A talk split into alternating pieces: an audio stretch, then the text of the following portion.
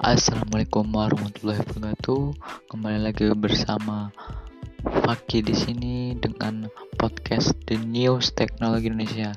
Di sini saya akan membagikan berita teknologi dari Apple. Bagi-bagi iPhone ke hacker. Ada tujuannya? Tanda tanya.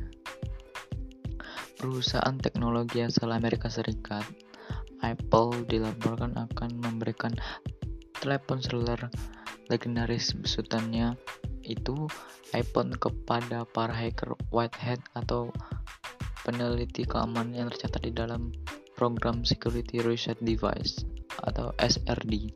iPhone itu diklaim akan menjadi iPhone spesial karena berbeda dengan selama ini yang beredar di pasaran. Melansir dari Tech Tech Spot disebut iPhone spesial karena para peneliti bisa mengakses sistemnya lebih dalam dibanding iPhone biasa yang dijual di pasaran.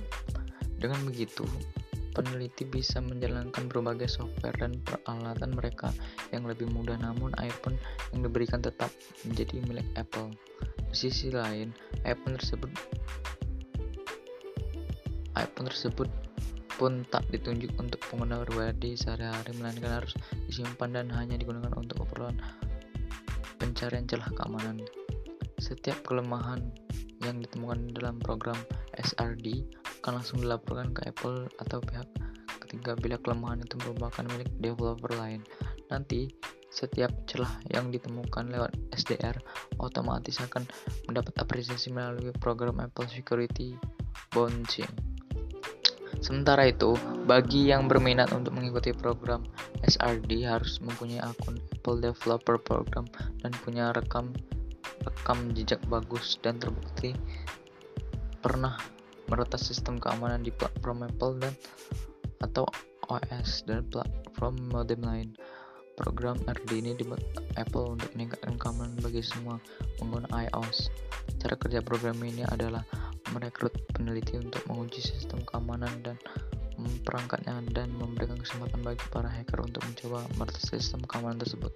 Mungkin ya, mungkin itu saja yang dapat saya sampaikan berita teknologi pada tanggal 26 Desember 2020 hari Sabtu ini. Wassalamualaikum warahmatullahi wabarakatuh. Dan jangan lupa follow my Instagram di @mfakih.a dan TikTok saya di @mfakih.a dan YouTube channel saya di subscribe Muhammad Fakih Amiruddin. See you again.